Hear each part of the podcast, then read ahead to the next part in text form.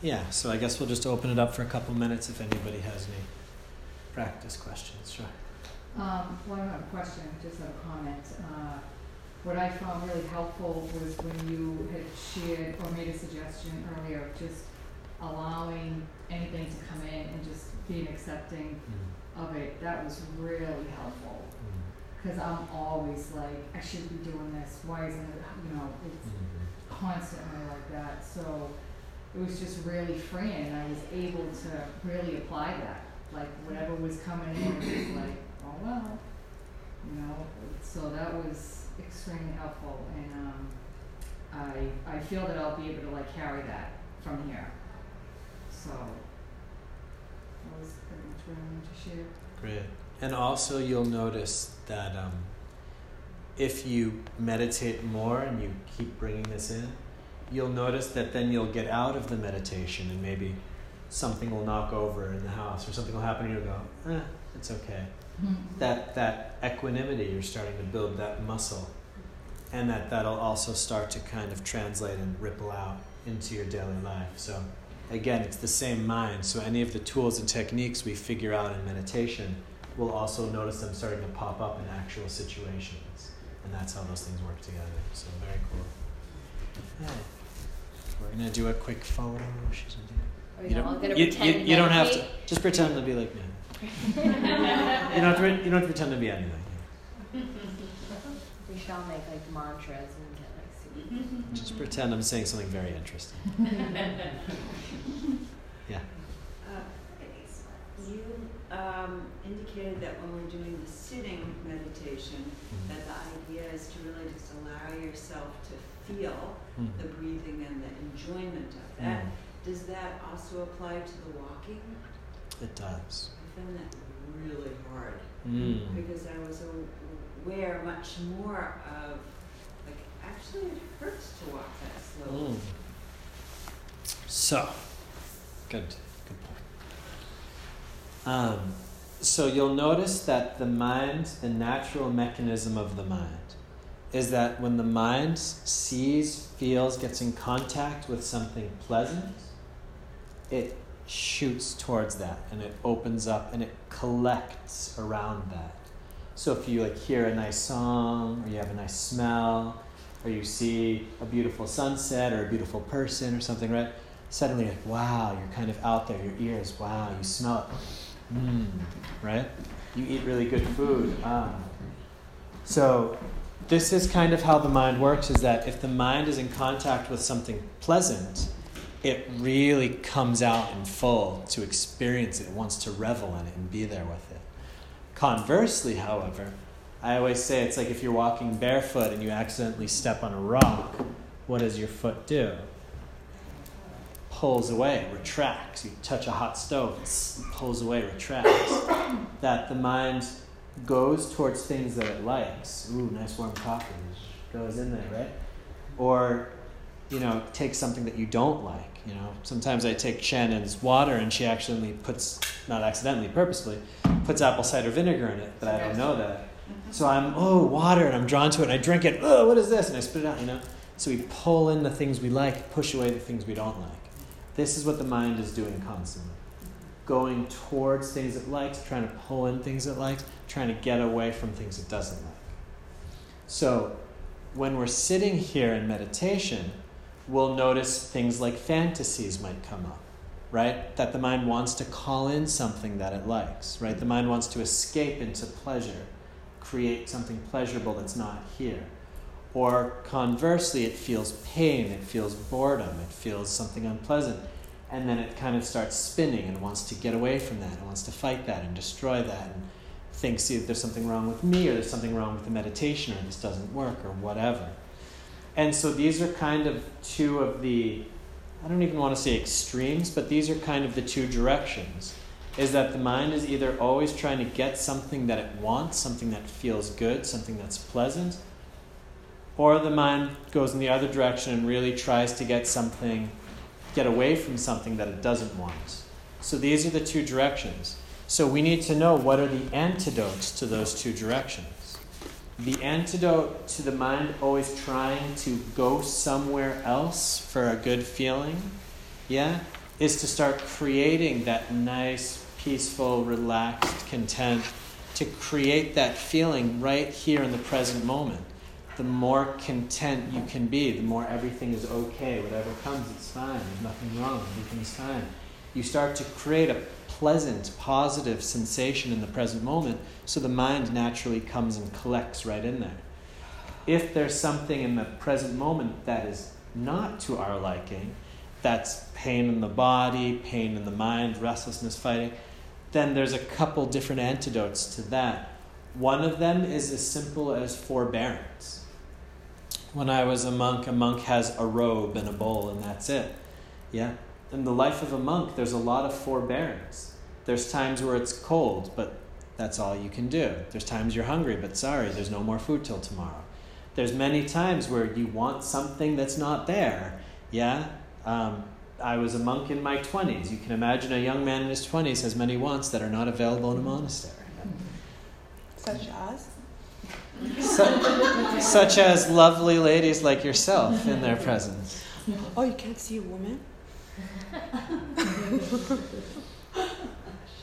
And I really feel that when you're in that form or that frame as a monk, because you're in the monastery, you're in that community, you have kind of all that support, I guess I could say. It really makes it easier to go through things that normally, if you're just here and you feel just you know discomfort, you kind of want to wriggle out. If you're home and something's not okay, you go to the fridge and grab something, right? You go outside. You do. You. It's really easy and quick just to move and to change and to do something. Um, but to start building up that muscle of forbearance is actually just as important as building up the muscle of contentment. Finding pleasure in the, ple- in the present moment is super important, and also really learning how to sit with and soften to things that are not really to your liking. Equally important, and it's kind of like the two sides of it that create that balance in the middle. Yeah? They both involve also qualities like softening right? If I have pain in my leg, I can soften. If I have something that's, I'm restless, I can soften. Being more accepting, being more open to things, allowing things to be out of our control, not to our liking. Um, there's a fine line in there too, because a lot of Buddhists also find themselves going a little bit too much into that, where they become militant, they become rigid, they become strict. If there's a pain in my leg, it doesn't matter, you sit through it, it's kind of that energy. Um, that can help some people build discipline and build that forbearance muscle. But if I have pain in my leg, the first thing I'm going to do is try to move my leg. If I move my leg, does it work? If I feel better, great, drop back into the meditation. Yeah, if I suddenly feel that, oh, I've been sitting hunched and I feel, I kind of sit up and I stretch my body and then I come back into the meditation. Love yourself, take care of yourself, do what you need to do for yourself but also like when I've done longer term retreats, when you're doing like 10 hours a day every day, and there's absolutely nothing you can do to feel comfortable, and you try this and you try that, and you just want to freak out, and your skin's burning off, you know, there comes a point where you also realize there is no comfort to be found in this moment.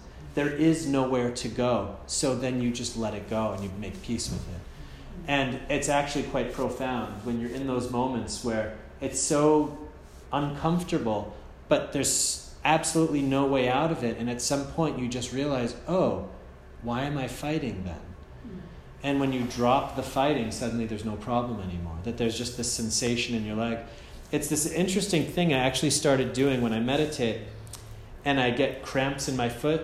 And this happens not so much these days, but when I would get a cramp in my foot, and I know when I was a kid and I'd you know, be at home and I got a cramp, and I'd say, Mom, my foot has a cramp. And she'd say, Well, quick, stand up, stand on it, push on it, you know. And I'd stand up and I'd push on my foot, and that cramp goes away. When I'm in meditation, I get a cramp in my foot. It's like a little game I play with myself, and it's called Don't Move. And I just sit here and I feel the cramp, and I kind of just smile at it, and I say, Do your worst. And the cramp gets stronger and stronger and stronger and scarier and louder and burns and it's more and more and more painful. And I just sit there looking down on it and I say, Go ahead, kill me. Let's see. And it gets worse and worse and worse and worse and worse. And then it levels out. And then the cramp fades away completely. And then I just feel my foot and I can feel that, oh, my foot's at a little bit of a weird angle. And then I can just adjust my foot and everything's fine.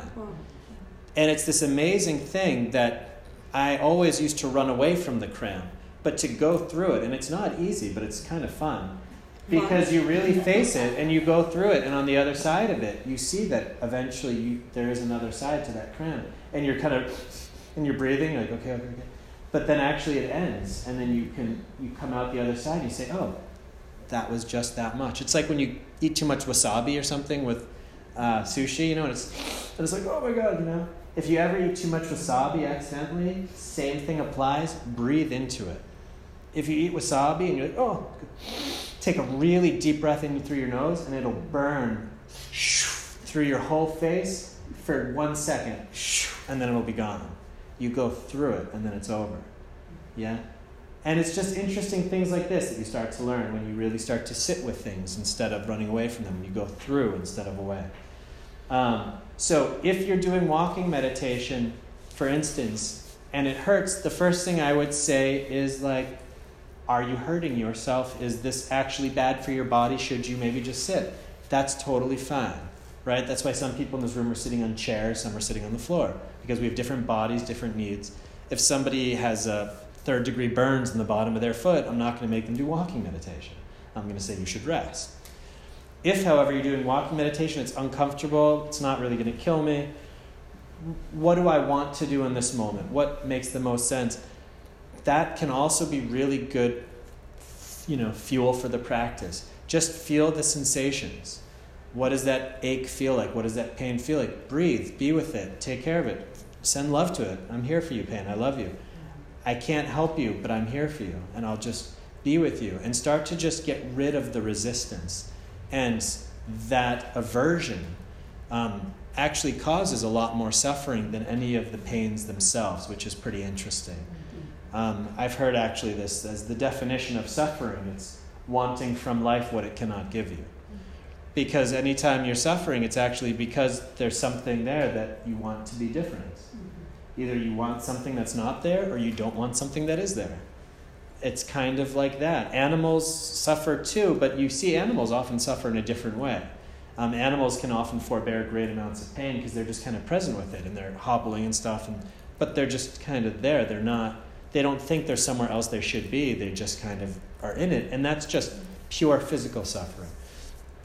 And this is what the Buddha said. He said, um, so if you're shot with an arrow, he said a non enlightened part person immediately gets shot with a second arrow. And that second arrow is the internal mind reacting to being shot with an arrow.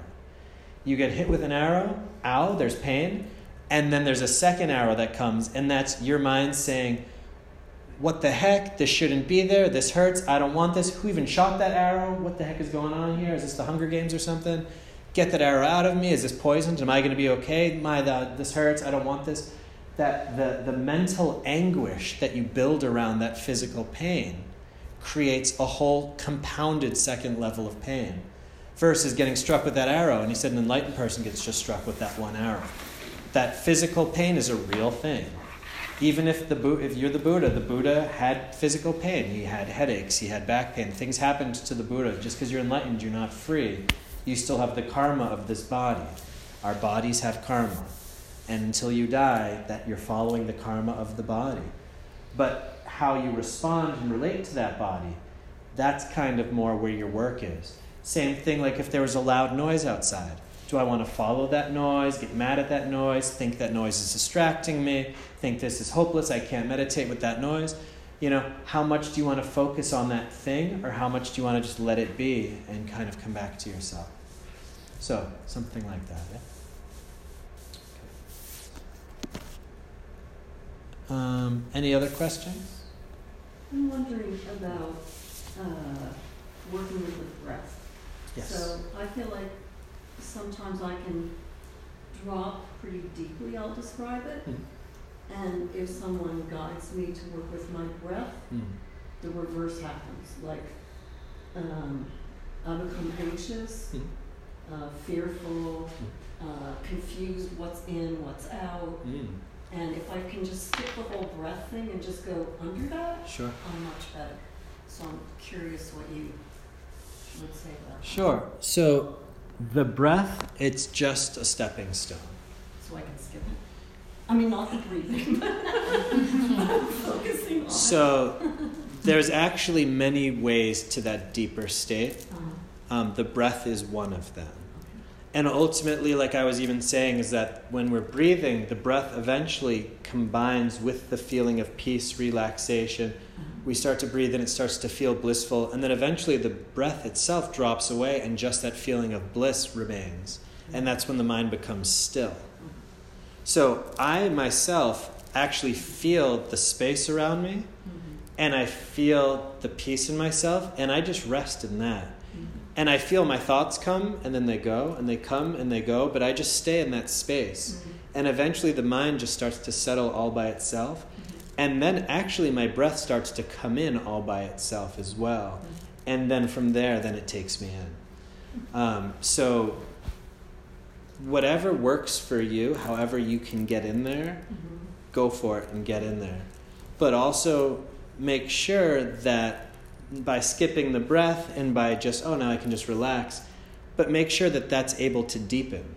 Right. Because it's easy just to sit, relax, do nothing, sure, but that doesn't necessarily deepen. So Mhm. it's kind of that real kind of skillful place of how do I kind of be present and be focused, but at the same time be totally relaxed and released. And, you know, it's like riding on a bicycle. A little kid gets on the bike for the first time, they're like, how the heck is this thing supposed to work? I can't even stand up on it and I'm supposed to move on it too? Like, that's impossible. What the kid doesn't understand is once you start moving, you actually start to balance. That you have to kind of engage in that process for it to then actually relax and kind of come in. Um, so, something that um, you can also do is as you breathe, when I said, for instance, breathe in and feel relaxed, breathe out and dissolve, or breathe in and relax, breathe out and smile, or feel peace. Thich Nhat Hanh uses these methods a lot. Um, these are kind of tools that the breath itself just starts to become a, a means of, of pleasant feelings. Yeah, one of the monks I talked to, he said every time he breathes out, he imagined he's just like making an offering.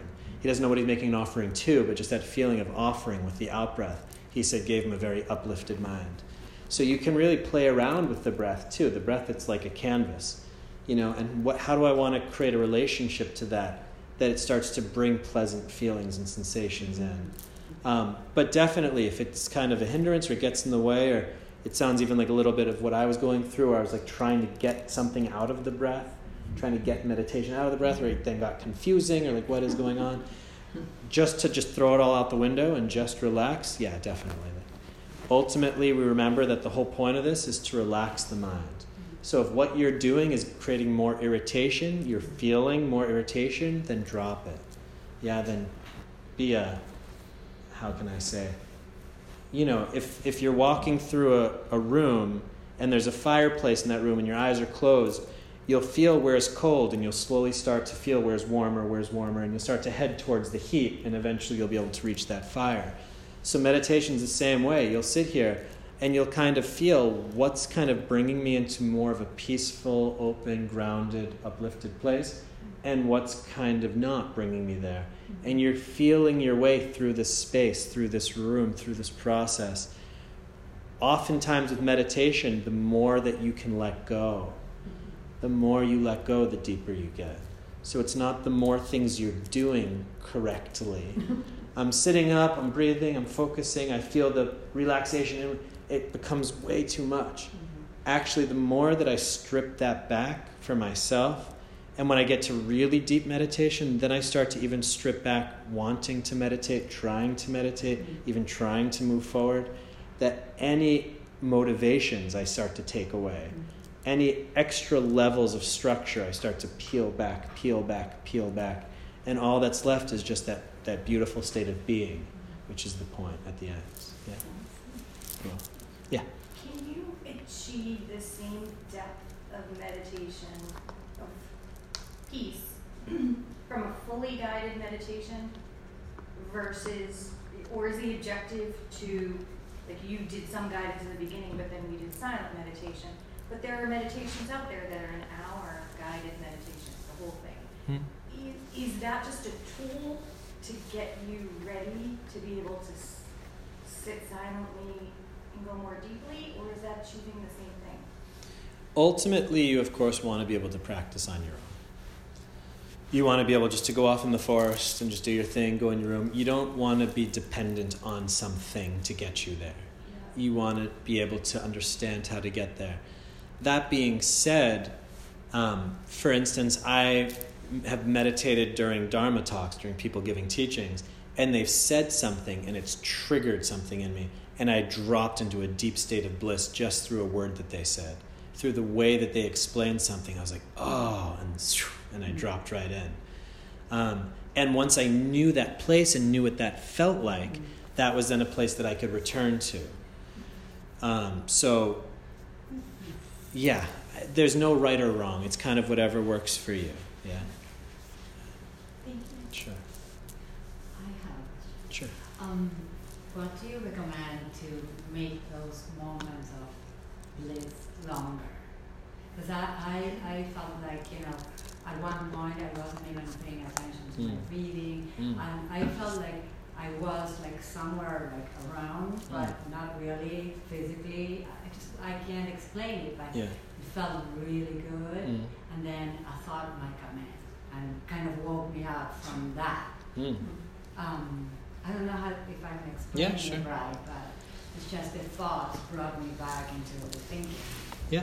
and I wanted to go back to that Sure. orange place. So imagine that. imagine that you're standing in a pool of water, Mm. a large swimming pool, and you're standing in it, and the water is still.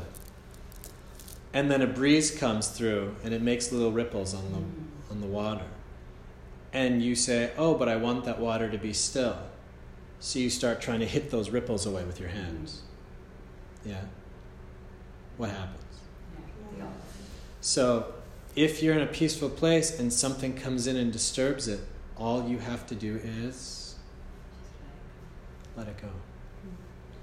The thought disturbing you. When I was in the monastery, we were next to a main road on one side, which had a tram that went past the monastery. Behind the monastery was train tracks, and above the monastery was the flight path of the Lufthansa air flights. Okay, so that's that's what we had to work with.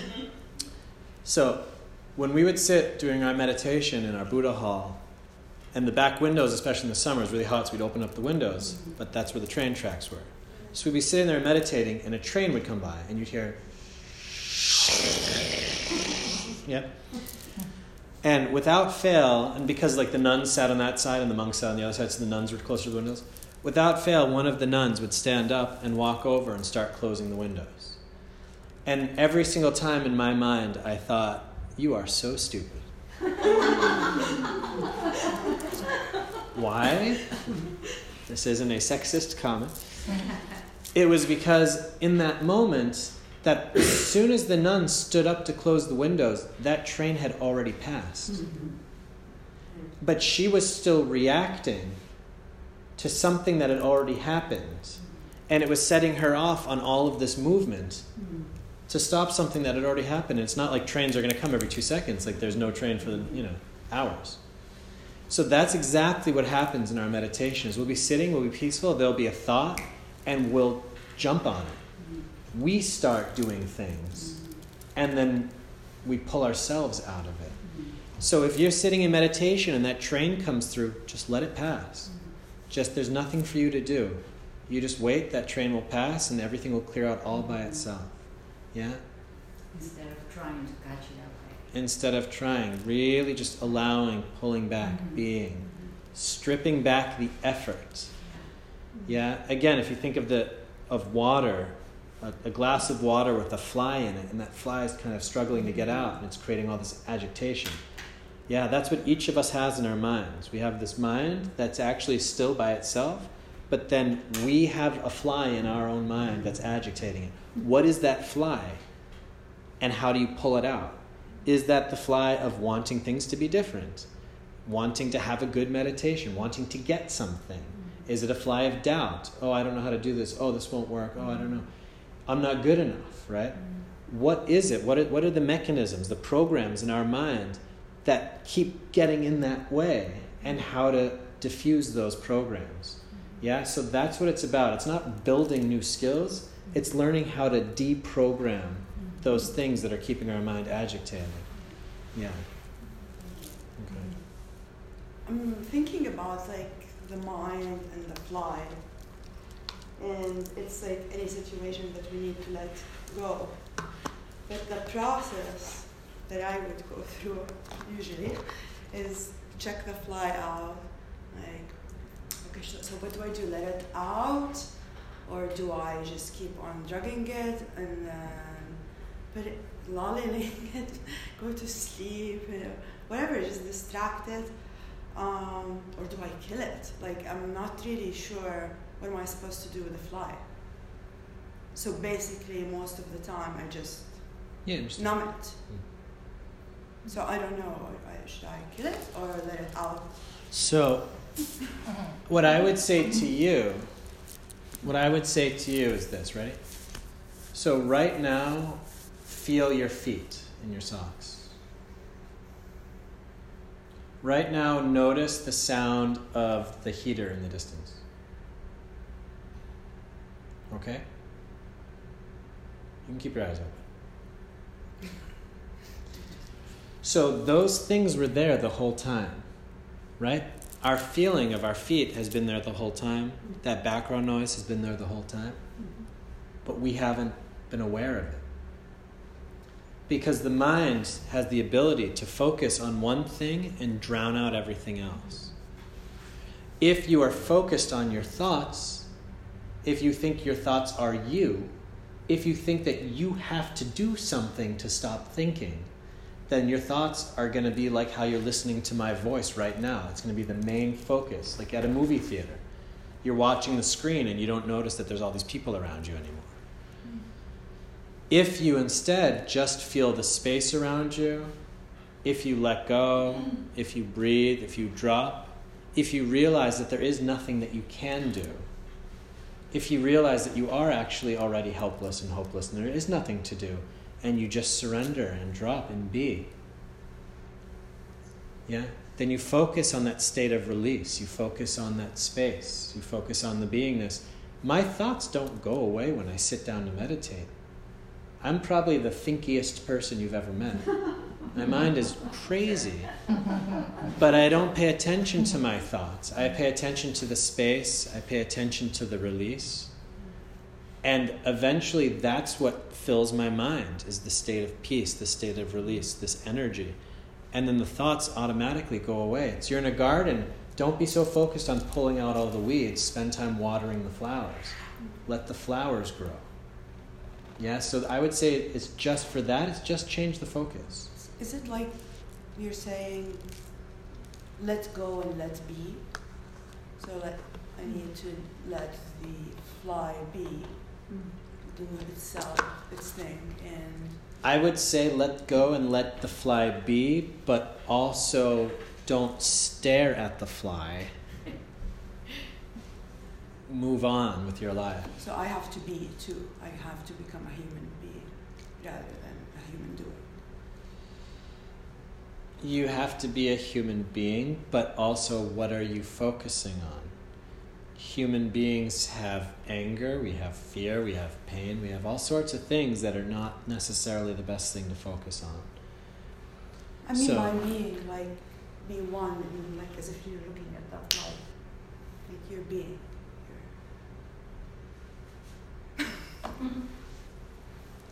If that helps you, sure. Are there any other questions before we meditate?